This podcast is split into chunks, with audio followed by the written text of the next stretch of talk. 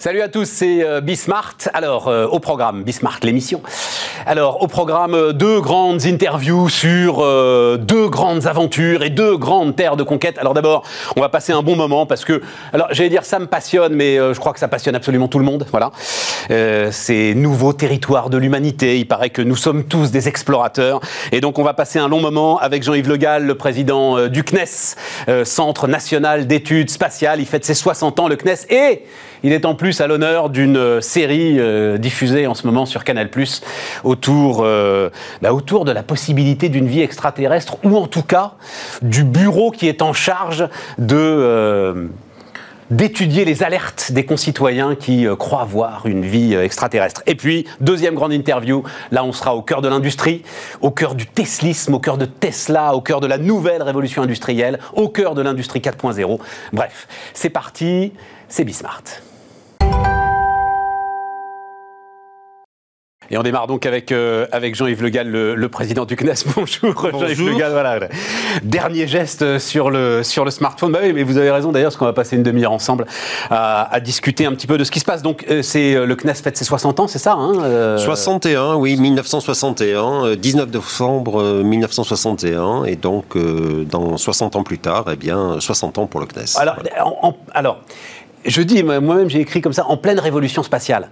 Mais finalement, non mais dans ces 60 ans, est-ce que ça, euh, la période que l'on vit en ce moment, et vous allez nous dire dans quelle direction ça peut aller, mais est-ce que c'est une activité particulière justement en termes de euh, euh, projets spatiaux, d'envie d'espace, comme vous l'écrivez vous-même Oui, mais je dirais qu'il y a deux aspects. Il y a un sujet de fond que personne ne conteste, parce que c'est le progrès des technologies, la militarisation, l'explosion des applications et puis il y a un sujet de forme, c'est qu'on parle aujourd'hui beaucoup plus de tout.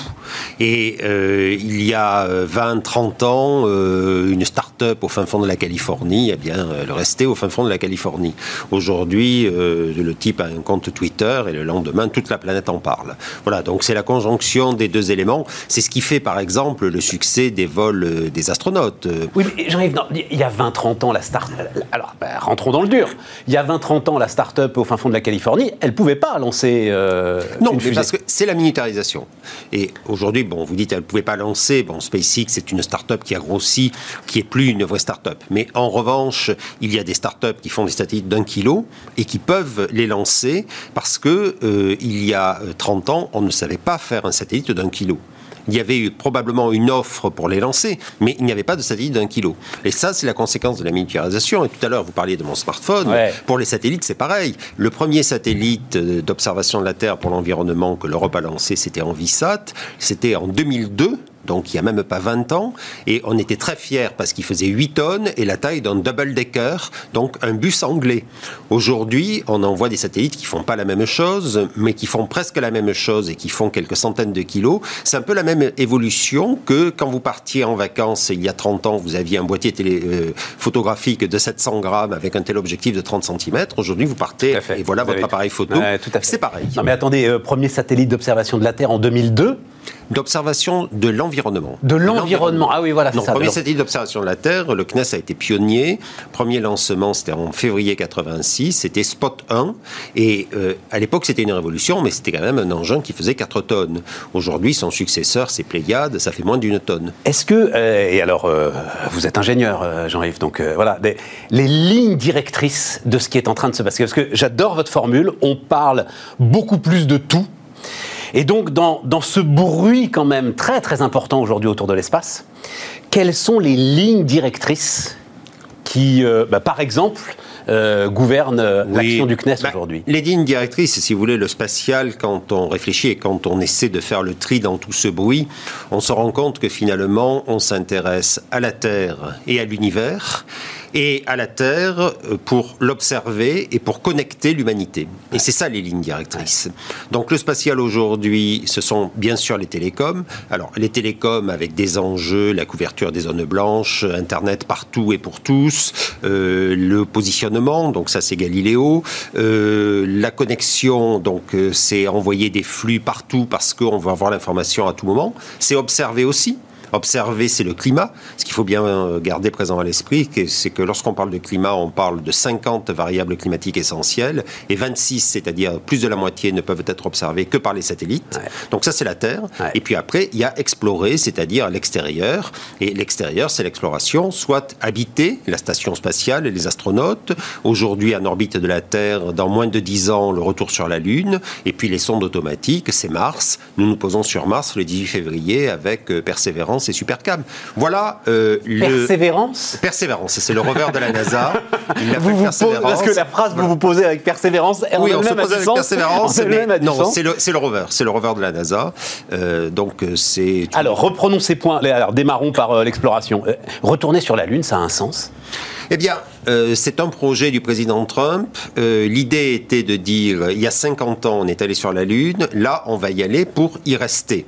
Un peu comme pour la station, si vous voulez, Armstrong était à la Lune ce que Gagarine était euh, à l'espace, un vol très court. Et puis la station, eh bien, euh, station spatiale internationale, la station spatiale au bord de laquelle vivent en permanence 3 à 6 astronautes. Eh bien, euh, là maintenant, on y reste de façon permanente 6 mois, par tranche de 6 mois. Et l'idée, c'est d'avoir une base permanente habitée sur la Lune où les astronautes vont séjourner.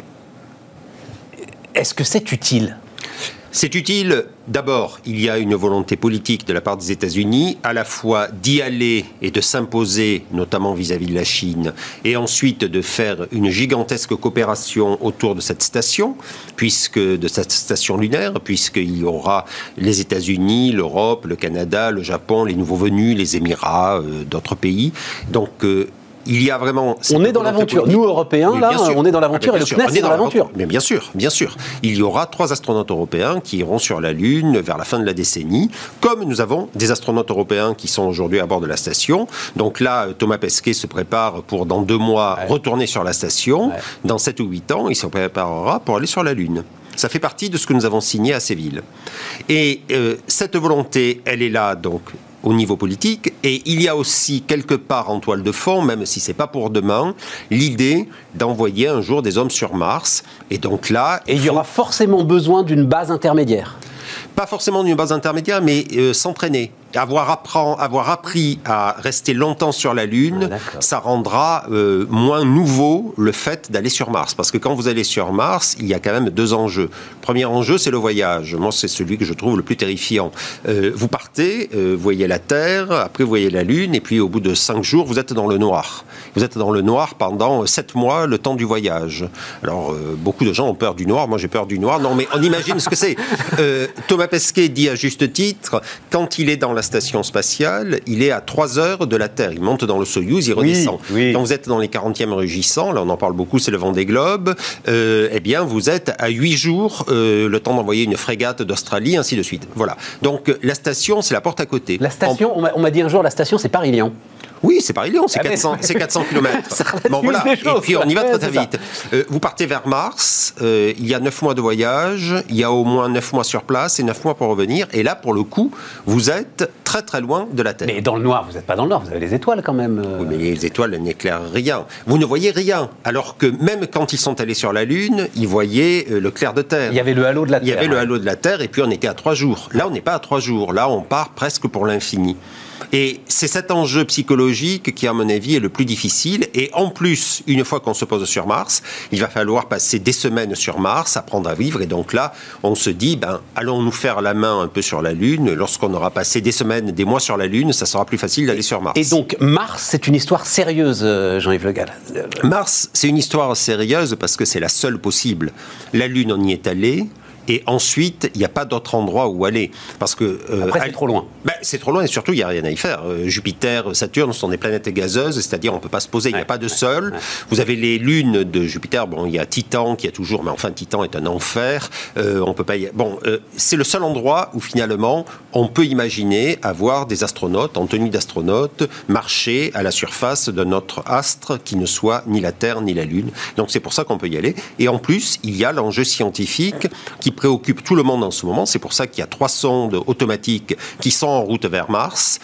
On sait et ça c'est l'Europe et la France qui l'ont démontré, que Mars a été habitable il y a quelques milliards d'années. Il y avait des océans sur Mars comme il y a des océans sur la Terre. Ensuite, les océans sur la Terre, ils ont évolué comme on le connaît, et la Terre est telle qu'elle est aujourd'hui. Sur Mars, ils ont disparu, l'atmosphère a disparu, et aujourd'hui, Mars est un désert froid et sec, mais peut-être y a-t-il eu une vie lorsqu'il y avait ces océans et il y a peut-être des vestiges de vie. C'est pour ça que Persévérance, le rover de la NASA, sur lequel l'instrument principal est français, c'est Supercam, va aller gratter le sol de Mars pour essayer de trouver des traces d'une vie passée, des bactéries ou des choses comme ça.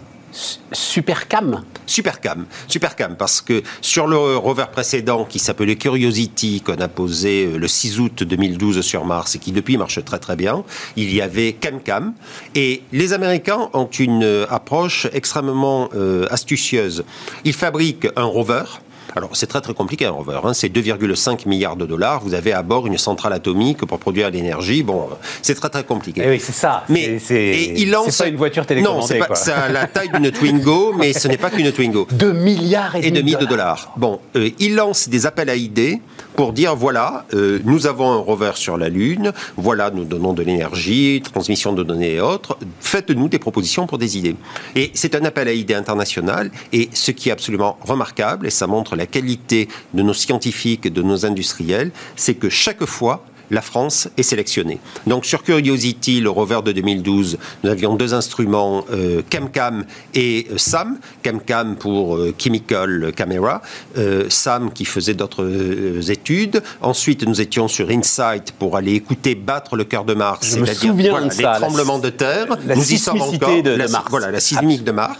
Et il y a eu un autre appel à idées en 2014, je crois, et nous avons gagné avec Supercam, qui est une sorte de CamCam survitaminé, qui va tirer au laser sur le sol de Mars. Il y a en même temps un spectroscope qui analyse donc la vapeur, euh, parce que le sol est vaporisé, bien sûr, sur toute petite euh, partie, mais le sol est vaporisé, on analyse la vapeur, et à partir de là, on en déduit la nature du sol martien. C'est absolument extraordinaire, parce que grâce à ça, vous pouvez faire le compte à rebours et voir ce qu'était la planète il y a quelques milliards d'années. Mais c'est quoi l'idée ces planètes de rechange non, Parce que c'est l'idée d'Elon Musk quand même. Oui, euh, non, mais ça, euh, bon, euh, très bien, il faut en prendre et en laisser. c'est surtout, un, aller voir s'il y a eu de la vie et s'il y a eu quand même de la vie ailleurs, nous ne sommes plus seuls. Bon, ben, je pense que ça fera quand même, ça défraiera un peu la chronique de savoir qu'il y a eu une autre vie extraterrestre.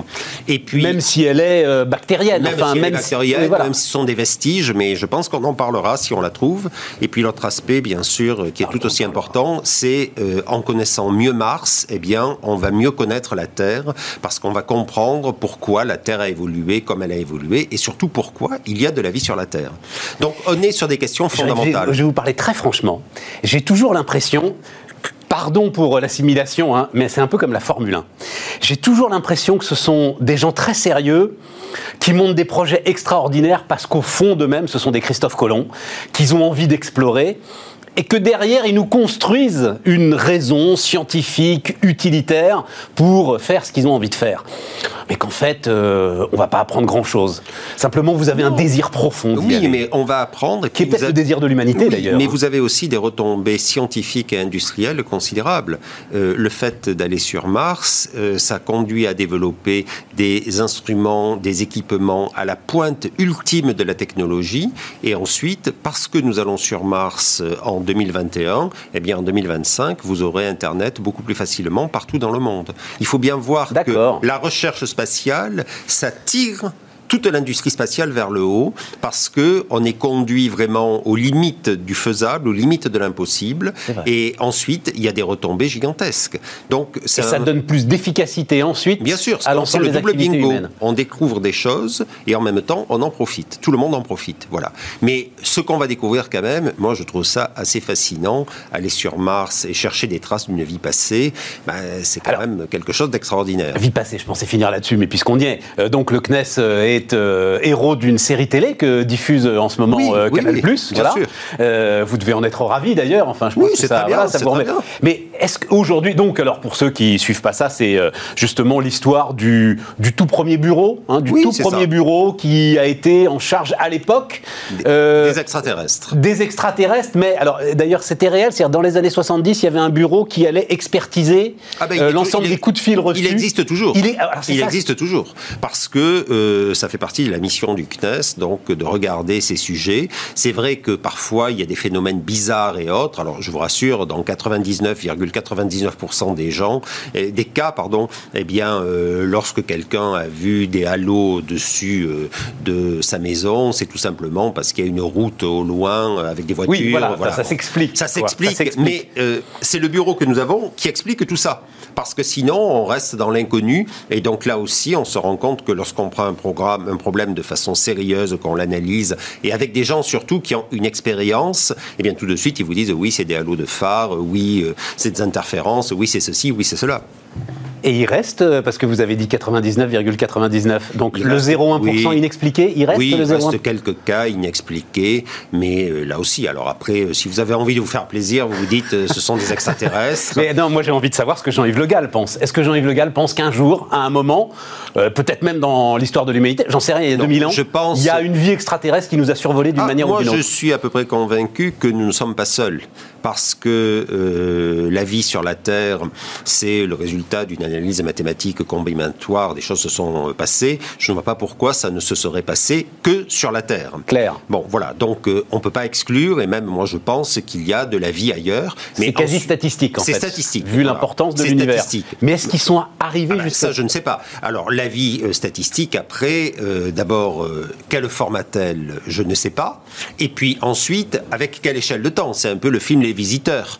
selon à quel moment vous venez sur la Terre, alors à l'échelle de euh, l'âge de la Terre, euh, la période que nous vivons est toute petite. Donc vous arrivez sur la Terre, vous tombez il y a 65 millions d'années sur les dinosaures, euh, vous tombez aujourd'hui sur la pandémie. Regardez la différence entre la Terre l'année dernière et la Terre cette année. Tout à fait. Un visiteur venu d'ailleurs arriverait l'année dernière, se dit c'est un endroit super sympa, les gens prennent l'avion, vont en sont dans les restaurants et ainsi de suite.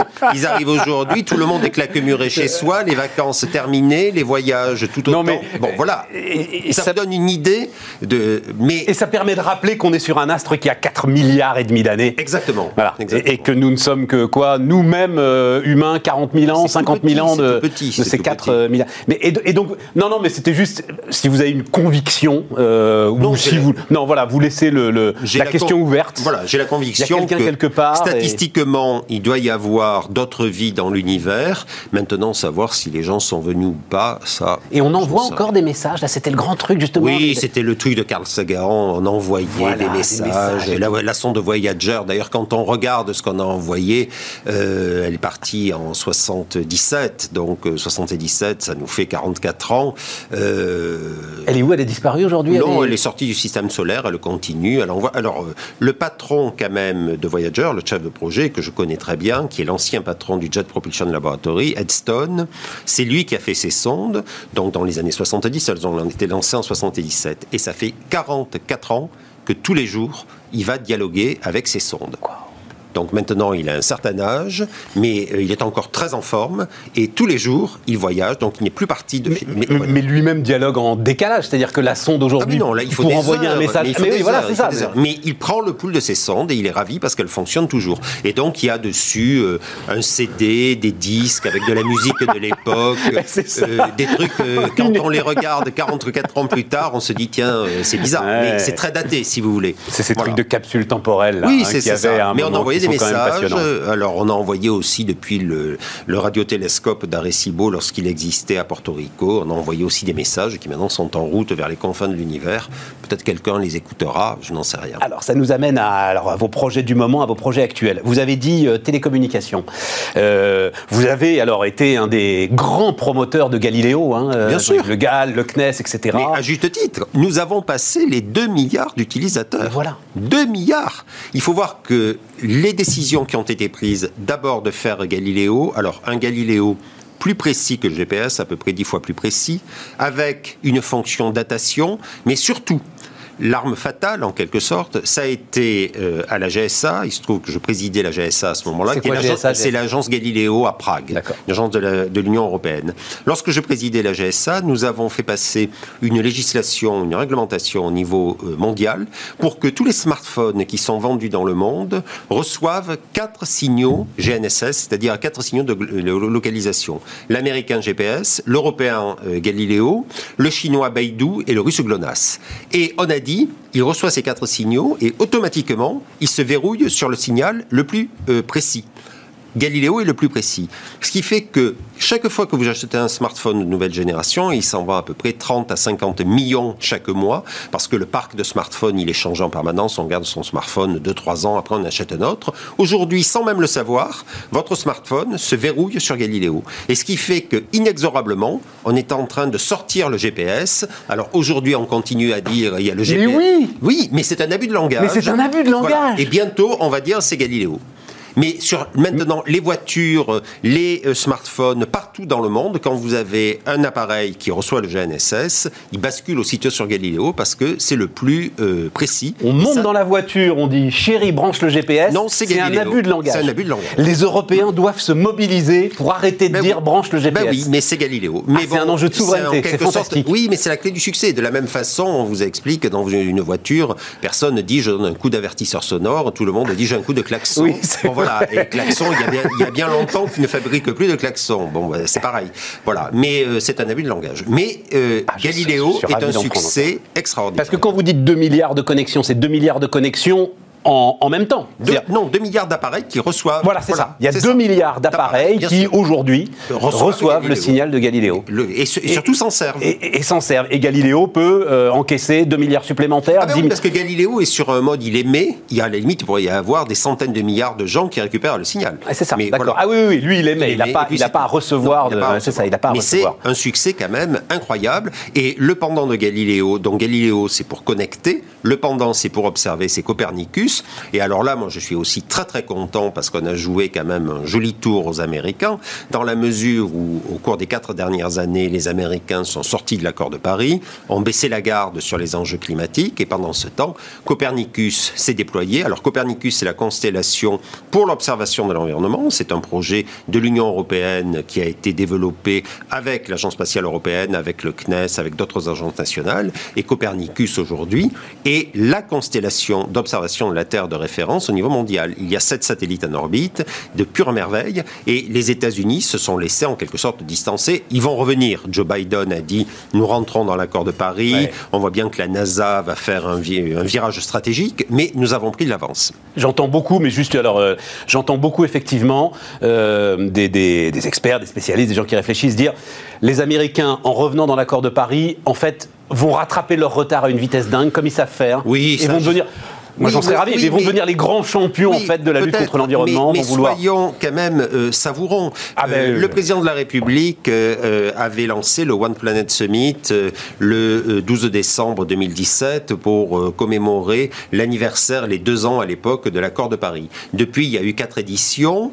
L'édition numéro 2 était à New York, l'édition numéro 3 était à Nairobi. Bon, ça marquait un peu le pas. L'édition numéro 4 a eu lieu le 11 janvier à l'Élysée. Il m'avait invité à y participer, ça a été un tabac, parce qu'on se serait cru au G20. Tous les chefs d'État sont venus parler en visioconférence, et là, la France, avec le One Planet Summit, était quand même au centre du monde. Mais, ça a été euh, génial. Euh, oui, d'accord, Jean-Yves Le Gall, mais alors savourons. Galiléo, je savoure parce que je comprends que c'est de la souveraineté. Oui, c'est sûr. fondamental, c'est pour ça que ça a été fait. Ils peuvent plus nous couper le GPS. Voilà, pour, dire.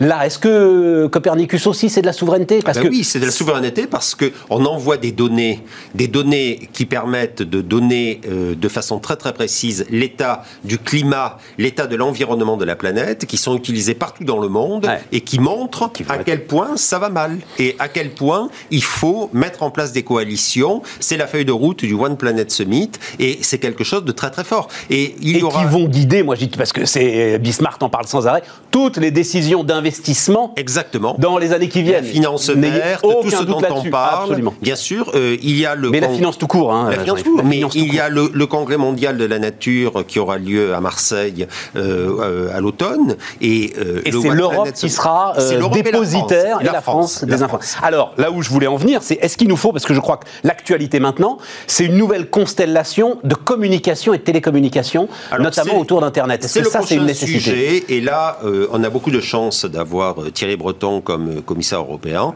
parce qu'il euh, il a une connaissance extraordinaire des hautes technologies, et en particulier de ces enjeux, et notamment de la prochaine étape en matière de transmission de données, qui est le quantique. Là encore, il y a quelques jours, à Saclay, euh, le président de la République a fait des annonces sur le quantique. Thierry Breton a dit euh, il nous faut une constellation, mais une constellation quantique. Parce que des constellations, bon, il y en a quelques-unes qui existent, pas beaucoup, hein, il y a beaucoup. Mais Elon Musk, pour ne parler que de lui, elle est en train de lancer Starlink. Mais si l'Europe fait une constellation quantique, Elon Musk sera totalement ringardisé. Parce que le quantique, c'est 15 ans d'avance par rapport à la constellation de Musk euh, qui s'appelle euh, Starlink.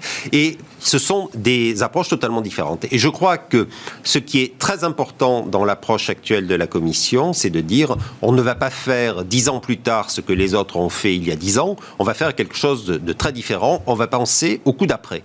Et il y a une étude qui a été mise en place avec nos industriels européens qui n'ont en aucune façon à rougir de ce qui se passe aux États-Unis et qui travaillent donc sur la constellation du futur avec des approches qui n'existent pas aujourd'hui parce que c'est le but du jeu, être innovant et donc inventer. Donc quoi? C'est des, puissances de calcul supplémentaires, c'est ben, ça hein, C'est la euh, technologie, c'est les ordinateurs quantiques, c'est-à-dire un ordinateur classique, c'est des zéros et des 1. Le quantique, euh, ça fait euh, des choses beaucoup plus rapides parce que ce, n'est pas, ce ne sont pas que des zéros et des 1. Et cela appliqué à la fois au réseau de communication au sol et aux satellites, ce qui devrait donner à l'Europe, là pour le coup, une très grande longueur d'avance sur tous les autres. Alors, comme vous l'avez dit, on a de la chance d'avoir Thierry Breton, mais c'est le cœur du sujet en ce moment finalement. C'est est-ce qu'on a euh, euh, la rapidité de décision et euh, la rapidité de mobilisation des moyens suffisante pour euh, pouvoir aller au bout de cette ambition, euh, Jean-Yves Le et pas se faire rattraper dans deux ans parce qu'à un moment, Jeff Bezos, on n'en a pas encore parlé, aura décidé de mettre 5 milliards sur la table pour nous rattraper. Je pense que oui, parce que, alors, on va parler de Jeff Bezos et de Elon Musk. quand on est pétri d'admiration devant Elon Musk, ce qu'on oublie, c'est que finalement, il a construit SpaceX sur le moteur Merlin qui avait été développé pendant 10 ans par la NASA. Mais oui, mais, voilà mais oui, mais voilà le sujet. Eh bien, c'est pour ça que en 2015, la première fois où on a entendu parler de réutilisable, j'ai fait décider par le CNES le développement du moteur Prometheus, qu'Emmanuel Macron est venu voir le 12 janvier à Vernon.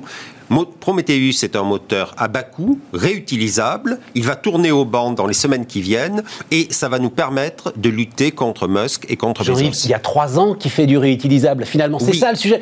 J'ai lu l'une de ces dernières fusées. Il y a des éléments qui ont été réutilisés déjà six fois.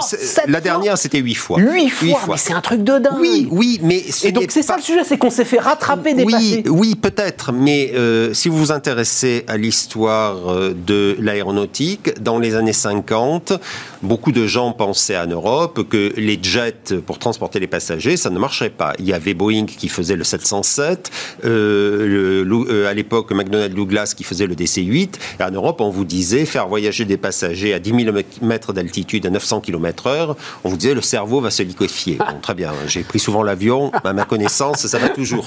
Bon, et pendant ce temps, on disait l'Europe va développer le Super Languedoc, qui était un avion avec des moteurs à piston. Parfait.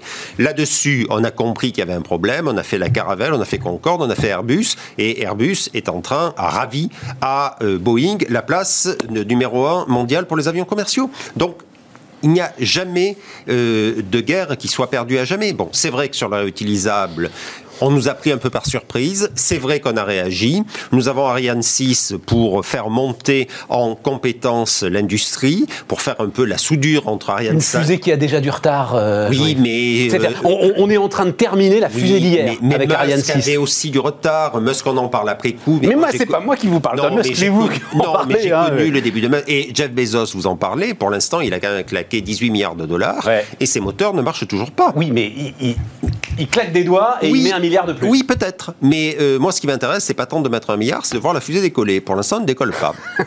18 milliards Depuis la, création de Blue, Origin. Oui. Et les projets dont il parle aujourd'hui, si vous voulez, bon, on parle beaucoup de Kuiper, une constellation de 40 000 satellites, que sais-je. pendant que Jeff Bezos parle de Kuiper, Thierry Breton fait la constellation quantique européenne. Voilà, donc il ne faut pas avoir ce complexe vis-à-vis des Américains. Et surtout, bon, on parlait de Galiléo, du succès de Galiléo.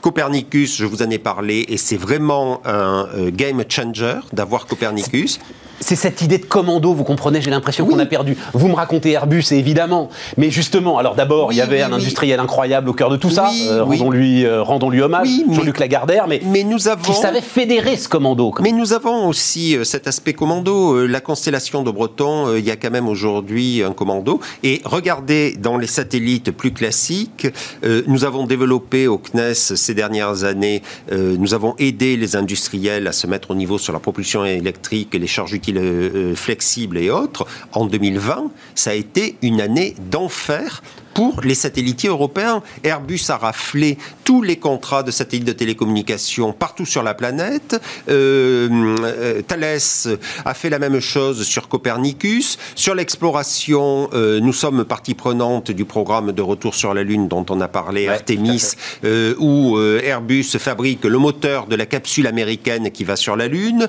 où nous fabriquons le module de télécommunication Esprit, où nous fabriquons l'unité d'habitation Ayab. Donc il y a quand même de très grands succès. Alors c'est vrai qu'ils ne sont peut-être pas hyper médiatisés comme d'autres succès peuvent l'être ailleurs, mais regardons la réalité. Là-dessus, euh, euh, moi-même, ça m'avait énervé quand euh, Elon Musk a fait, refait un vol habité, ce que les Américains. Et j'essayais de rappeler qu'on a notre bonne vieille fusée russe qui, dans le même temps, le faisait à peu près tous les six mois d'envoyer des gars sur la station spatiale internationale. Voilà, oui, mais le marketing, c'est important. Ah, aussi, hein. C'est d'ailleurs pour ça que vous êtes là et que vous êtes vous-même militant. Vous ne trouverez pas la contradiction chez moi. Mais je pense qu'il faut faire un marketing qui soit euh, raisonnable. Et d'ailleurs, Musk a tota-, et Bezos aussi ont totalement changé euh, de discours. C'était une époque où euh, Musk disait on va faire 50 lancements dans l'année, il en faisait un. côté Ariane, on dit on fait tant de lancements et en général on les fait. Voilà. C'est des différences peut-être un peu d'approche, mais in fine, si on regarde les choses de façon factuelle, l'Europe spatiale en ce moment, ça marche, ça marche bien, et je crois qu'on peut faire un petit cocorico très largement à l'initiative de la France. C'est nous le principal contributeur à l'Agence spatiale européenne. Tous les grands projets de l'Agence spatiale européenne qui marchent, la France est derrière. Oui, mais il ne faut pas, euh, Jean-Yves. Si c'est une ambition européenne, il ne faut pas faire de, de cocorico. Non, je vous dis, on peut en faire, mais je, vous parle de l'Europe. Mais, bien sûr, mais c'est ça qui à chaque fois. Mais l'Europe, c'est absolument la masse critique. Euh, si, on n'est pas unis en Europe, on ne fera rien. Et, on a, et voilà. Mais si on l'est, on n'a aucune raison de faire de la déclinologie et de se dire que, euh, bien sûr que on, est, on, est, on est distancé dans cette, dans cette course. Que non. Mais bien sûr que non. Euh, 4 minutes juste pour terminer, parce qu'il y a un plan de relance euh, du spatial. voilà. Il y a des centaines de millions d'euros. Voilà.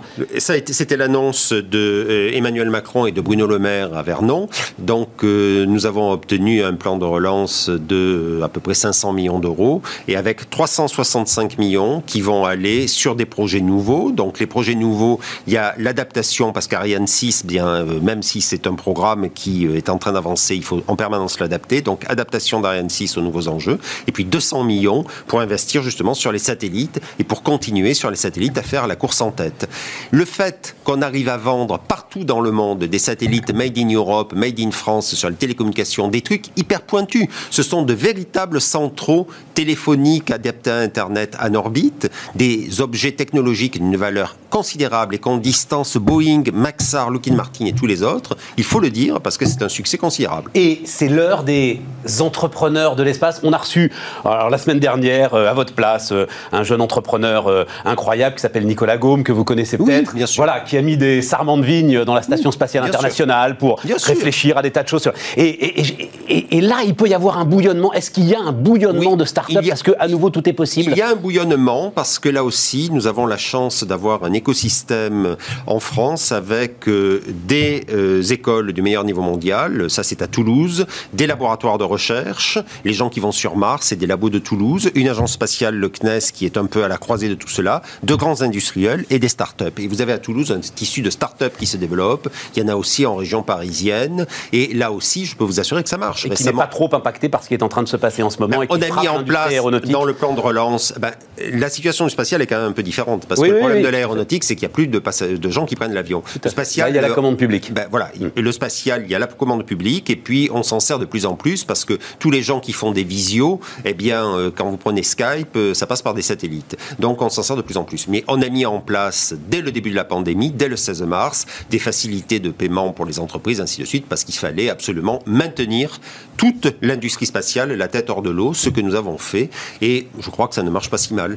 Euh, alors, autre euh, entrepreneur qui, avec qui on parle régulièrement, François Chopard et Starbust Accélérateur, me disait, et on va finir là-dessus, moi je pense qu'il y aura dans 10 ans 15 000 personnes dans l'espace qui travailleront, 10, 15 000 personnes dans l'espace qui travailleront dans 10 ans, dans 15 ans. Est-ce que c'est la vision que vous avez aussi, c'est-à-dire euh, quasiment de vraies unités industrielles qui vont à un moment autour de la Terre pouvoir se développer et en profiter. Non, je vous vois euh, dubitatif. oui, parce que je pense qu'il y a une course entre l'intelligence artificielle et les robots, et puis euh, envoyer des humains. Envoyer des humains, c'est très compliqué parce qu'il faut un environnement. La station spatiale, c'est gigantesque. envoyer des robots et de l'intelligence artificielle, regardez ce qu'il se passe dans les parcs d'attractions. Les dauphins sont en train d'être remplacés par des robots et de façon spectaculaire. Alors des robots, un dauphin robot. Pourquoi est-ce que ça nous ramène à l'espace ben, Ça nous ramène à l'espace parce que c'est beaucoup plus facile d'entretenir un dauphin robot qui coûte 2 millions de dollars que d'avoir des dauphins. Et c'est un peu pareil. Et l'intelligence artificielle fait des progrès considérables en permanence. D'ailleurs, il y a eu récemment, je suis intervenu il y a quelques jours à Montréal au premier colloque espace et intelligence artificielle. Les robots font des progrès de plus en plus grands. Envoyer des milliers de personnes dans l'espace, c'est compliqué, c'est le rêve de Musk, mais euh, si vous voulez, euh, j'aime bien l'espace, mais peut-être vu depuis la Terre. Jean-Yves Le Gall, donc le président du CNES, était notre premier invité sur Bismart. On repart les amis, on repart avec euh, alors autre interview, on va prendre le temps avec Michael Valentin, associé OPO et non pas EPO. l'hormone qu'il te faut. Vous faites du vélo ça, euh peut, ça, peut, ça, peut, aider le PO aussi, ça peut aider. Hein pour aller plus doper l'industrie, doper l'industrie à l'innovation euh, avec euh, avec le PO. Euh, Michael, bon, on commence à vous connaître parce que vous avez été le premier finalement à soulever le capot du modèle Tesla et même à écrire ce mot. Est-ce que, alors je crois que c'était 2018. Hein, 2017, ouais. 2017. J'ai été, en fait, je vais vous dire, Michael, j'ai été re-regarder l'interview, la première qu'on avait faite ensemble en 2018. Et en fait, je n'avais absolument rien compris. C'est-à-dire qu'on est dans le moment où lui-même, d'ailleurs, Musk, en gros, on est dans le moment où euh, le conseil d'administration de Tesla se demande s'ils ne vont pas virer Musk. Euh, c'est peut-être ce moment-là, d'ailleurs, non, c'est peut-être un peu avant, puisqu'il a reconnu qu'il avait essayé de passer un coup de fil à Tim ah, Cook pour que Apple le, rappelle, le rappelle etc. et, et, et, vous, vous aviez en fait compris au moins la disruption quoi, euh, du, du, modèle total. Donc, est-ce qu'on peut revenir là-dessus? C'est-à-dire, donc, euh, vous parlez de teslisme. Euh, alors on va se tutoyer d'ailleurs, je ne sais pas pourquoi je vous vois. tu en parles encore, Michael, de teslisme comme successeur du toyotisme, lui-même successeur du fordisme? Plus que jamais, en fait, je pense que. Alors, tu dis, tu avais vu avant les autres, en fait, j'ai aucun mérite. C'est, ce, mouvement-là, on l'a vu dans plein de secteurs avant, avant l'automobile et avant l'industrie. Et d'ailleurs, c'est quelque chose qui a été théorisé au MIT il y a plusieurs années dans un livre qui est hyper intéressant qui s'appelle The Innovator's Dilemma. Je ne sais pas si tu connais ce livre. Non. C'est super intéressant. C'est un chercheur de MIT qui a regardé en fait sur les, les secteurs euh, industriels les différentes disruptions qui ont, qui ont, pu avoir lieu. Notamment, il a regardé ça sur l'industrie des, des, PC. Et il a regardé dans les années 80 euh, comment petit à petit on passait d'une technologie à l'autre et ce qui se passait. Et en fait, ce qu'on voit, c'est que quand on passe d'une technologie à l'autre, il y a toujours un moment où ceux qui sont déjà en place, ils vont voir la nouvelle technologie comme pas forcément intéressante. Absolument. Parce qu'elle apporte des, des, features à l'utilisateur qui sont pas aujourd'hui forcément essentiels, mais qui vont le devenir plus tard. Donc je prends un exemple pour matérialiser ça. Sur les chips, là, les puces, au départ, l'idée là-dessus, c'était de se dire, je vais, je vais aller de plus en plus dans la capacité mémoire, de plus en plus de capacité mémoire, de mémoire, de mémoire. Donc, tout le monde était focalisé là-dessus, et ceux qui gagnaient, c'est ceux qui avaient des PC, qui avaient des grosses mémoires. Et donc, tous les industriels étaient là-dessus. Et puis il y a un fabricant qui est arrivé en se disant tiens j'ai une puce euh, miniature, euh, elle, a un peu moins de mémoire mais par contre elle est miniature, c'est peut-être intéressant donc personne ne regardait trop ce truc-là. Beaucoup moins d'énergie. Beaucoup moins d'énergie. Et peut-être plus de puissance de calcul et de rapidité. C'est ça. Et donc euh, en fait tout le monde se disait bon c'est pas forcément intéressant parce que pour l'instant moi c'est stocké stocké. Et en fait petit à petit ce qui s'est passé c'est quoi? C'est que les, usages ont changé. On a commencé à passer sur du mobile, de la tablette, du PC, du, smartphone. Et à ce moment-là en fait celui qui a gagné c'est celui qui avait miniaturisé et non pas qui s'était focalisé sur la mémoire. Tout à fait. Donc juste pour faire le parallèle sur l'auto, c'est exactement la même chose qui est en train de se passer, mais c'est pareil dans plein de secteurs aussi avant, c'est ce qui passait sur les CD, etc. C'est qu'il y a une nouvelle technologie qui arrivait, qui était l'électrique. Et derrière l'électrique, il y a aussi la voiture autonome, parce qu'avec la voiture électrique, c'est beaucoup plus facile de faire de l'autonomie, euh, parce qu'on met des capteurs, et puis on va avoir une voiture vraiment très électronique. Et ce mouvement-là, en fait, il a commencé à arriver il y a une dizaine d'années, mais comme ça avait été tenté au début du XXe siècle, c'est que ça n'avait pas marché. Beaucoup de gens se disaient ouais c'est intéressant, mais ça va jamais euh, prendre vraiment avant 50 ans quoi. Et en fait, euh, bah, on voit que quand on met l'énergie et qu'on pousse la techno, elle est finalement un peu moins chère. À terme, elle sera sûrement certainement moins chère. Elle est moins complexe parce qu'il y a 40% de moins de, pièces dans une voiture électrique qu'une voiture thermique. Et puis bah, elle permet des fonctionnalités qui sont les fonctionnalités d'aujourd'hui être euh, une voiture verte, une voiture euh, autonome, une voiture qu'on va du coup pouvoir utiliser à l'usage et plus seulement euh, en achat et puis revente. Enfin voilà, toutes les choses qui sont modernes. Oui, mais avant ça, avant même ça, c'est le process industriel qui l'a révolutionné, mais j'ai l'impression en mode test and learn. J'ai repris un certain nombre des points et je voudrais qu'on reprenne ensemble un certain nombre des points que tu mets en avant. Chasser les données non exploitées chasser. Alors, c'est toi qui parles de nouveau gaspillage. En fait, il a trouvé finalement de nouveaux gaspillages à aller essayer de chasser. En fait, c'est vraiment ce, il, a, il a répliqué ce que font très bien les acteurs du digital, c'est de se dire j'ai un utilisateur final, donc les Apple, Google, etc. Je me mets dans ses baskets et j'essaye vraiment de trouver tout ce qu'on appelle les pain points, tout ce qui va être compliqué pour lui. Ouais dans ce quotidien. Donc je vais faire des choses très très très intuitives. Donc c'est ce qu'on appelle le design. Je me mets en empathie avec lui et je fais tout pour que utiliser l'appareil ce soit un plaisir pour lui et pas non pas une contrainte. Il a répliqué ça finalement sur l'appareil industriel et sur le développement de produits. Donc il s'est dit comment est-ce que je fais pour que un ma voiture soit comme un smartphone? Donc ça ok la voiture elle-même elle est super elle est super facile à utiliser. Donc on revient sur ce que je disais avant la voiture moderne qui ressemble à un smartphone. Donc c'est les fonctionnalités qui fait qu'on achète la voiture. Mais il s'est aussi dit ça sur son appareil industriel. C'est ce qu'il appelle la machine qui fait la machine. Comment est-ce que je fais pour que cet appareil industriel, il, ait le moins de gaspillage possible, de gaspillage du nouveau monde en fait, c'est-à-dire facile d'utiliser des PC sur la ligne, des, modes collaboratifs aussi entre les équipes, c'est-à-dire que je vais travailler très très vite, je vais être très agile. Le mode test and learn, donc ça c'est ce que, ce que tu évoquais, c'est aussi sur la façon de travailler en termes d'état d'esprit je tente des choses, j'ose risquer des, choses nouvelles parce que je sais que si je me plante, entre guillemets, c'est pas très grave parce que je vais vite et donc je peux rebondir. Donc par rapport, j'entendais la discussion d'avant là sur le, spatial, c'est hyper intéressant parce que euh, je suis hyper content de voir que l'Europe se prend en main sur le quantique et tout, et je pense que c'est forcément la bonne direction. Je suis pas un expert du secteur, mais ça fait plaisir de voir ça. Euh, ceci étant dit, il y a une des choses qui est super importante, c'est la, méthode en fait sur laquelle on va y arriver et la vitesse. Et en fait, ce qui fait qu'Elon Musk prend de l'avance, que ce soit sur le, spatial ou l'automobile, c'est la vitesse à laquelle ça va. Et quand j'ai écrit ce bouquin, moi j'ai interviewé des gens de, de SpaceX qui disaient c'est que et les fournisseurs de SpaceX, ce qui est hyper différent chez eux, c'est qu'en fait, on responsabilise énormément les personnes, on fait confiance, mais un peu comme une start-up. C'est-à-dire qu'à l'intérieur de l'entreprise, il y a euh, plein de petites start-up, en fait, où chacun est responsable et va très très vite, en fait, dans le développement de produits. Tu dis ça, tu dis, euh, euh, je crois que tu parles d'usine ouverte, c'est-à-dire, tu as visité énormément d'usines. Il n'y a que chez Tesla que tu as vu des espèces de discussions permanentes dans l'atelier entre chefs de projet, ingénieurs, opérateurs, concepteurs, même peut-être des machines qui vont derrière construire. Alors, c'est quelque chose qui existe depuis assez longtemps dans l'industrie, le fait de, ritualiser, en fait, de se dire, à un moment donné dans la journée, je me pose, je vais réfléchir à ma performance, etc. C'est assez normé comme exercice. C'est ce qu'on appelle, c'était les principes du lean manufacturing, donc de la méthode Toyota. Donc ça, ça existait. Ce, qui est, ce qui est nouveau chez Elon Musk, c'est qu'il va élargir ça à l'ensemble des fonctions. C'est-à-dire qu'au lieu d'avoir des silos avec euh, je développe ma voiture, je produis, je vends, il va casser ces silos et il va faire qu'en fait tout le monde se parle comme dans une start-up, parce que dans une start-up, il faut aller très vite. Donc euh, il y a à la fois le marché, on étudie le marché, en même temps on développe le produit et puis en même temps on construit le produit. Donc là, c'est le même mode en fait. C'est quand vous êtes dans l'atelier chez Tesla, vous avez des ingénieurs qui sont avec leur PC effectivement habillés comme l'opérateur, qui parlent avec l'opérateur, c'est hyper réactif, ils vont très vite, et puis ils font bouger le process très très vite en fait, et le produit très très vite. Et c'est ce qui fait qu'en fait, euh, bah, finalement, la, voiture elle-même évolue très vite. Mais ça pourrait être un, alors pardon d'employer le terme, j'en trouve pas d'autre, ça pourrait être un bordel permanent. Alors, ça pourrait être une forme de bordel permanent. C'est ce que, oui, ce que de, chaos. Voilà, c'est le mot, c'est le mot qu'il fallait trouver. Alors, ce qui fait que c'est organisé, c'est la vision. Et ce qui fait que c'est organisé, c'est que déjà, il y a un, il y a une vision commune, qui est donc on veut contribuer à la transition énergétique, et puis on y croit tous et on a envie que ça marche. Et c'est le côté euh, responsabilisation, le côté entrepreneurial. Quand j'étais là-bas, j'étais euh, surpris de voir l'énergie qu'il pouvait y avoir, et en fait, comment les gens s'investissent dans cette boîte en croyant vraiment à ce qu'ils font, quoi. Et du coup, il y a ce côté, je viens pas, je viens pas seulement pour faire ma tâche, je viens aussi pour contribuer à cette vision et pour faire bien. Donc, euh, et après, c'est le principe qui est évoqué par aussi Jeff Bezos, c'est le côté chez Amazon, c'est ce qu'on appelle l'équipe de pizza. Une bonne équipe, en fait, c'est une équipe qui doit pouvoir manger deux pizzas à la fois, pas plus. Attends, attends tu vas vite. L'équipe de, pizzas. C'est-à-dire que c'est une équipe qui, en gros, qui, euh, qui, pourrait être nourrie, qui peut être nourrie par deux pizzas. Donc, en gros, c'est entre 10 et 15 personnes. Et si vous voulez, si vous faites des, des, des, sortes de tribus comme ça, qui sont euh, multi-métiers et qui vont travailler sur un sujet donné euh, et qui sont assez bien interconnectés, bah, vous avez une entreprise qui est très puissante. Et là, une des, problématiques, enfin, un des enjeux, c'est justement, comme je disais tout à l'heure, casser les silos et de réussir à bien interconnecter ces équipes les unes avec les autres. Et, là, on revient sur le côté que, que tu évoquais tout à l'heure, la donnée. Comment est-ce que j'ai des, équipes plug and play, entre guillemets, qui sont interfacées dans leur mode de travail avec le reste de l'entreprise et qui font qu'en fait, quand elles font quelque chose à l'intérieur de l'équipe, elles ont un peu de liberté.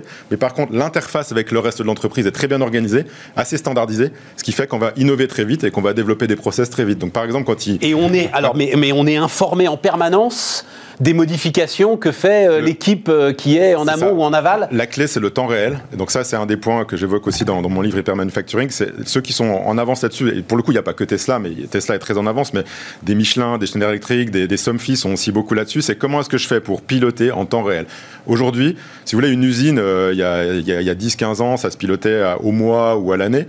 petit à petit, on est, on est passé à la semaine, voire à la journée. Les meilleurs, les Toyota, etc., c'était à la journée. Maintenant, l'idée, c'est de se dire quand je suis un patron de site de, fabrication, le matin quand je me lève, idéalement sur mon smartphone, je sais déjà où en est mon usine, j'ai déjà toutes les infos qui sont sur mon smartphone pour savoir si ça va ou si ça va pas. Et quand il y a un problème, en temps réel, j'ai des alertes qui font que mes équipes, elles peuvent soutenir celles qui vont pas, donc soutenir la ligne de fabrication par exemple pour résoudre un problème. Et donc tout le système tient autour de ce temps réel. Donc la clé pour ça, c'est d'avoir des données qui soient bien structurées, puis d'avoir un système digital qui fait que je remonte les alertes. C'est euh, Jacques Aschenbrois qui euh, était là, euh, bah, je crois, je ne sais plus quand est-ce qu'il est venu, il y, a, quelques semaines. Alors je ne voudrais pas dire de bêtises, mais le chiffre, je me souviens du chiffre d'entrée, c'est 2 milliards de composants qui rentrent tous les jours dans les usines de Valeo, donc l'équipementier automobile, et qui ressortent en, alors je, crois que c'est 8 millions de produits, je ne sais pas si c'est à peu près l'ordre de grandeur, ouais, voilà, c'est à peu près l'ordre de grandeur. Tous les jours. Ah ouais Tous les jours. Non, mais c'est en fait le. Oh, et ça, tu me dis qu'il faut en plus le gérer en temps réel? Bien sûr. Mais en fait, c'est ce qui est beau dans le. Moi, moi j'aime ah, j'aime ah, profondément l'industrie parce que c'est un des secteurs les plus complexes. Parce qu'il y a à la fois la complexité du flux d'informations qu'on retrouve dans toutes les, tous les secteurs, mais en plus, vous êtes confronté, entre guillemets, au physique. C'est-à-dire qu'à un moment donné, euh, il faut bien que la matière se transforme. Et donc, euh, vous arrivez effectivement, la plupart des, sites industriels, maintenant, vous avez des milliers de références de, ce qu'on appelle les produits achetés. Donc, c'est ce qui arrive à l'usine, si vous voulez, en entrée d'usine. Et puis, euh, ça, c'est transformé et ça sort en produit fini. Et il y a aussi des, des dizaines de milliers, parfois, de références qui vont sortir. Et tout ça, c'est organisé par un pilotage en temps réel, une planification pour servir des clients, parfois à la journée, parfois à la semaine, et parfois même maintenant à l'heure. En fait, il faut être capable de livrer sur un créneau horaire donné un client. Donc c'est absolument formidable, et c'est un défi qui est, qui, est, gigantesque. Et qui remonte en plus, enfin, euh, la supply, quand vous avez 2 milliards de composants tous les jours pour approvisionner vos usines, enfin... c'est pour ça aussi que la clé... Elle en fait, j'arrive même pas à le concevoir, Michael. Bah, c'est ça le truc. Depuis qu'il m'a donné ce chiffre, je n'arrive pas à le bah, concevoir. c'est pour ça que la clé, c'est à la fois dans l'entreprise d'avoir cette agilité dont je parlais, de, déciloter les fonctions, d'être capable de piloter en, temps réel, mais c'est aussi à l'interface des entreprises. Et un des grands enjeux du système industriel dans les années qui viennent, c'est comment est-ce que je fais pour qu'à la fois entre fournisseurs et clients, ce soit hyper fluide et que un client sache quasiment en temps réel aussi où est son, sa, pièce achetée avant même qu'elle arrive chez lui. C'est-à-dire que chez mon fournisseur, je suis informé de où est-ce qu'elle en est pour pouvoir bien planifier ce qui se passe chez moi. Donc par exemple, hier, j'étais dans une boîte d'horlogerie. Euh, c'était un de leurs problèmes, c'était qu'ils avaient beaucoup de pièces manquantes au moment où ils devaient lancer leurs ordres de fabrication. Et donc, eux, une info qui serait hyper intéressante pour eux, c'est de se dire, au moins si je savais quelles pièces vont arriver et où est-ce que ça en est chez mon fournisseur, je pourrais me réorganiser pour être capable de bien servir mon client à un moment donné. Donc toute cette interface-là. À la limite, je, fais en fonction de l'arrivage. Je fais en fonction et, du coup, d'avoir cette. Euh, c'est la criée sur le port de Marseille, voilà. on vend ce que les pêcheurs ont réussi à pêcher. Idéalement, ça arrive quand c'est prévu, mais on sait bien que le système industriel est, complexe, donc il y a des aléas. Donc plus on est, plus on est robuste, et a d'aléas, mais il y en a toujours. Et donc une des clés, c'est non seulement dans l'entreprise de réussir à être déciloté, mais aussi de déciloter les entreprises les unes avec les autres. Et d'où cette notion de continuité numérique sur les supply chains. Et puis plus tard, une continuité numérique, comme on, l'évoquait l'autre fois aussi, qui, qui sera aussi sur des flux qui ne sont pas forcément linéaires. C'est-à-dire qu'on va produire quelque chose qui va être vendu, mais à terme, et c'est comme ça qu'évolue le système industriel, on va aussi être capable de recycler les produits, de les démonter, de refaire des, enfin, de réutiliser la matière ou les sous-produits.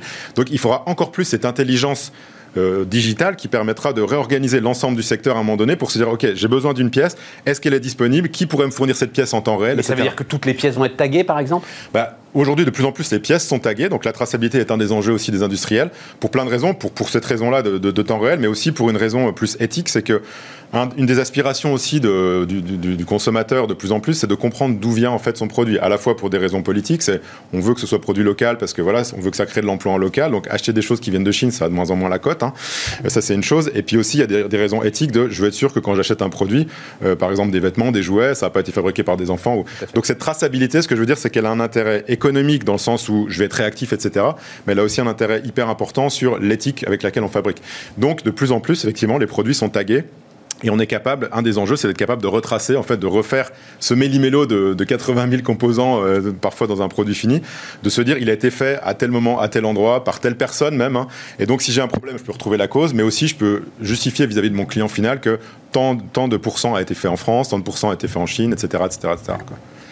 Euh, juste un mot, j'y pensais parce que euh, alors, à ta place euh, hier, un formidable entrepreneur, manager, Raphaël Hidalgo, qui nous racontait que, alors c'est pas de l'industrie, hein, c'est pour ça, mais ça, fait le lien avec, Jean-Yves Le Gall et avec le CNES, que Walmart a sa propre constellation satellitaire pour gérer sa supply.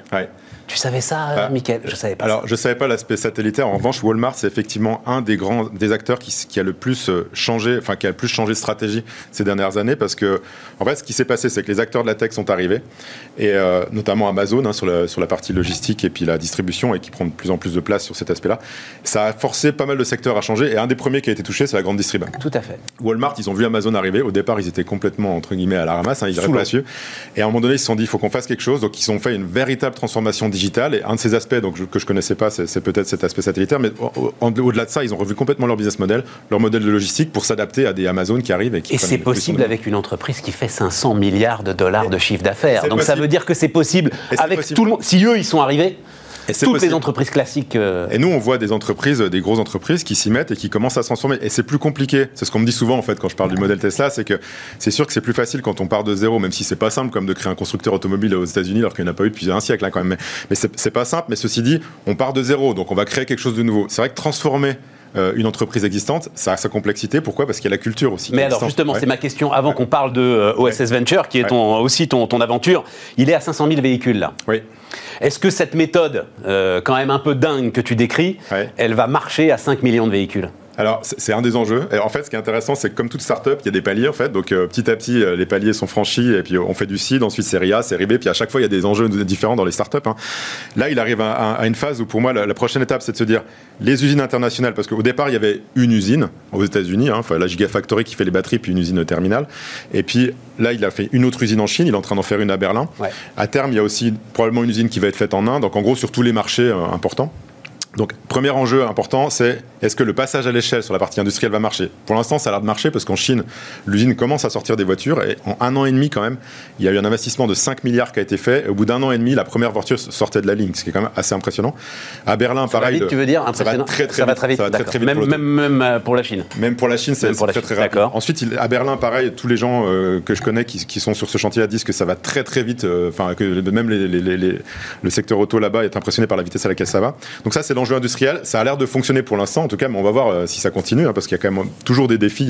D'ailleurs, Elon Musk dit lui-même que c'est beaucoup plus compliqué de, de passer à l'échelle au côté industriel que sur la partie produit. C'est ça.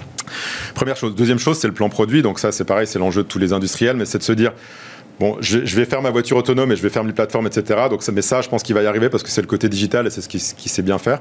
Par contre, il y a le côté aller sur des véhicules, euh, entre guillemets, euh, de, de, différents des citadines notamment un des enjeux, ça va être de faire la modèle 2, là, la plus petite voiture, qui est dans les, qui est dans les, les tablettes, et de se dire, j'arrive à, à d'une part, part, à la concevoir, à la faire pas trop cher, et puis euh, il faut que ce soit un succès, parce qu'à un moment donné, les 500 000 ou 1 million, 2 millions, ça va être sur des voitures comme celle qu'il a aujourd'hui, ça va être plutôt des, des, grosses voitures, mais s'il veut vraiment faire de la masse, ça va être un moment de la citadine, donc ça va être de la voiture à moins de 30 000 euros, et donc l'enjeu, mais c'est un, nouveau, un nouvel enjeu qu'il va avoir, c'est de réussir cette phase-là. Ouais. Mais tu te rends compte, j'ai pris un choc la semaine dernière, donc création de Stellantis, hein, le, le, ouais. la fusion de PSA et de Fiat, grande interview de Carlos Tavares, euh, je ne sais plus si c'est le Figaro ou les Échos, et ce qu'ils mettent en exergue, la phrase qu'ils mettent en exergue, Carlos Tavares, bon Dieu ouais. quand même, quatrième constructeur mondial maintenant, ouais, nous ne serons pas les sous-traitants de Tesla.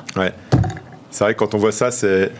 C est, c est, alors, c est, Il y a deux ans, moi je peux le dire, oui. le même disait je ne sais pas comment il va y arriver. Oui, c'est ça. Bah, alors ça, c'est super intéressant, c'est la vitesse à laquelle ça va, c'est le côté exponentiel. Et c'était pareil avec Amazon il y a 15 ans, où on s'en souvient plus, mais la plupart des gens disaient ça Leclerc, euh, ça marchera. Tout le monde disait ça marchera pas, ça perd de l'argent. Euh, là, c'est ce côté dans, dans l'interview d'avant, c'est ce qui était dit aussi, mais pour l'instant, ils perdent de l'argent avec les satellites. Oui, mais à un moment donné, quand ça commence à marcher dans une startup, ça va tellement vite que là, en 2-3 ans, Tesla, ils ont commencé, ça a commencé à fonctionner, puis on voit la vitesse à laquelle ça va. Ça va très, très, très Alors justement, il nous reste 3 minutes euh, pour parler d'OSS Venture.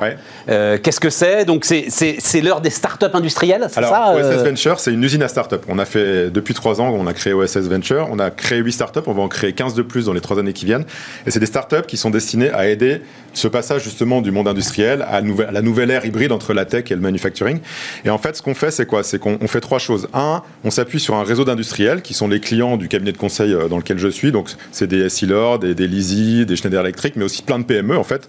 Donc, qui ont besoin de, faire venir des start chez eux parce qu'en en fait, ils, ont de l'innovation interne, mais c'est intéressant pour eux de faire sur le process industriel, sur le, le, Sur le process industriel, mais ça peut aussi être à l'interface des, des, process industriels. Il y a des startups qui sont des marketplaces, par exemple, entre les usines. Donc, ça, ça c'est la première composante. La deuxième composante, c'est de se dire, bah, il faut de la méthode, il faut des compétences. Donc, dans le studio, dans OSS Venture, on a une dizaine de personnes qui viennent plutôt de la Silicon Valley, donc qui sont des gens qui viennent du monde de la tech, hein, qui viennent pas de l'industrie, mais qui viennent du monde de la tech, qui vont être des designers, des codeurs, des gens qui connaissent le monde de la startup. Et la troisième composante, c'est qu'on fait venir des entrepreneurs sur les idées qu'on récolte dans les usines et qui vont pousser le modèle en fait, c'est-à-dire qu'ils vont créer leur propre startup. Et ensuite, on est comme un fonds, c'est-à-dire qu'on prend 20% de la startup, eux prennent 80%, les fondateurs, et en fait, les startups ensuite vivent leur vie. Donc, pour donner un exemple, pour que ce soit peut-être plus concret. Ouais, rentrons dans le concret justement. rentrons dans le concret. Donc, euh, deux exemples. Un premier exemple, c'est une marketplace qui s'appelle Valomat, qui a été créée parce qu'on s'est rendu compte dans l'aéronautique qu'il y avait tout un tas de stocks morts dans les usines, de stocks de titane, d'aluminium, etc. Parce que quand on fait en fait des pièces pour les avions, bah, il y a souvent des, des, des morceaux de pièces qu'on peut pas utiliser, ou alors il y a de la non qualité. Donc, il y a des stocks qu'on appelle stocks morts, qui sont pas utilisés donc ils sont là et à la fin on met à la ferraille et qu'on revend euh, quasiment rien alors qu'on l'a acheté très cher. Donc là l'idée c'est de faire une marketplace entre des, acheteurs et des vendeurs qui vont se revendre des morceaux de titane, des morceaux d'aluminium, etc. Donc c'est entre des boîtes industrielles qui vont échanger tout simplement comme le bon coin en fait, euh, si tu veux. ça c'est un exemple qui est vraiment à l'interface. Le bon coin du titane. Le bon coin du titane. Autre exemple qui est plus dans l'usine cette fois, c'est une entreprise qui s'appelle Mercatim qui est de se dire dans chaque usine, on a le même problème qui est comment est-ce que je fais pour, et c'est un des gros enjeux des industriels, suivre mes compétences, préparer les compétences du futur. Et en fait, souvent, c'est fait sur des fichiers Excel, c'est dans la tête des superviseurs, c'est pas très bien structuré. Puis euh, une fois tous les trois ans, il y a les RH qui mettent leur nez là-dedans, qui disent Oh là là, mais monsieur Intel, il a pas fait son habitation électrique, euh, ça fait deux semaines, il euh, faut, faut l'arrêter de travailler, il faut l'envoyer en formation. Enfin, donc là, l'idée, c'est de se dire comment est-ce que je fais pour avoir un outil qui est hyper simple à utiliser, comme une appli, et puis sur lequel on est les gens qui puissent poster toutes leurs compétences avec leur propre langage d'opérateur et pas avec le langage qui vient de la direction et auquel ils comprennent rien, et sur lesquels ce soit hyper collaboratif. Donc tout le monde puisse se taguer, se dire tiens, un tel il sait faire ça, il m'a formé, c'était sympa. Tout à coup, la formation devient un plaisir. Et voilà. Tout à, parce que s'il l'a pas fait son habilitation électrique, c'est parce que en fait, euh, ça l'ennuie profondément, quoi. C'est ça, le, ça truc. Hein. Profondément, mais c'est surtout que tout simplement, ça passe à travers les mailles du filet. et, puis, puis, même les, les, formations plus classiques sur le métier. En fait, les gens adorent transmettre. Et un des problèmes, c'est qu'aujourd'hui, il y a plein de gens qui partent à la retraite avec un savoir-faire incroyable et on n'a pas pu en fait profiter de ces, de, ce compétence et la transmettre. Donc cette boîte s'appelle Mercatim et cette boîte-là, on l'a créée en six mois en faisant une dizaine de sprints dans les usines et puis elle, elle, grandit petit à petit quoi. C'est une nouvelle aventure industrielle. C'est une nouvelle hein. aventure, voilà. donc, euh, non, non, mais voilà, là, là, on incarne ce que. Euh, oui, révolution industrielle. Voilà, euh, on est devant. Euh, tu es en train de la construire. le gros truc, c'est de se dire comment je flèche des gens qui sont des fondateurs de start-up, qui sont plutôt à Paris, dans les grandes villes, et qui auraient jamais pensé à l'industrie parce que eux, leur truc, c'est la tech. Comment est-ce que eux, je les flèche vers l'industrie en leur donnant l'opportunité d'avoir accès à ce réseau et puis derrière, du coup, de vendre un produit dans l'industrie? Michael Valentin, donc euh, OSS Venture, c'est ça, hein, voilà, OSS Venture, c'est écrit dessus, notre invité sur Bismarck. Et nous, les amis, on se retrouve.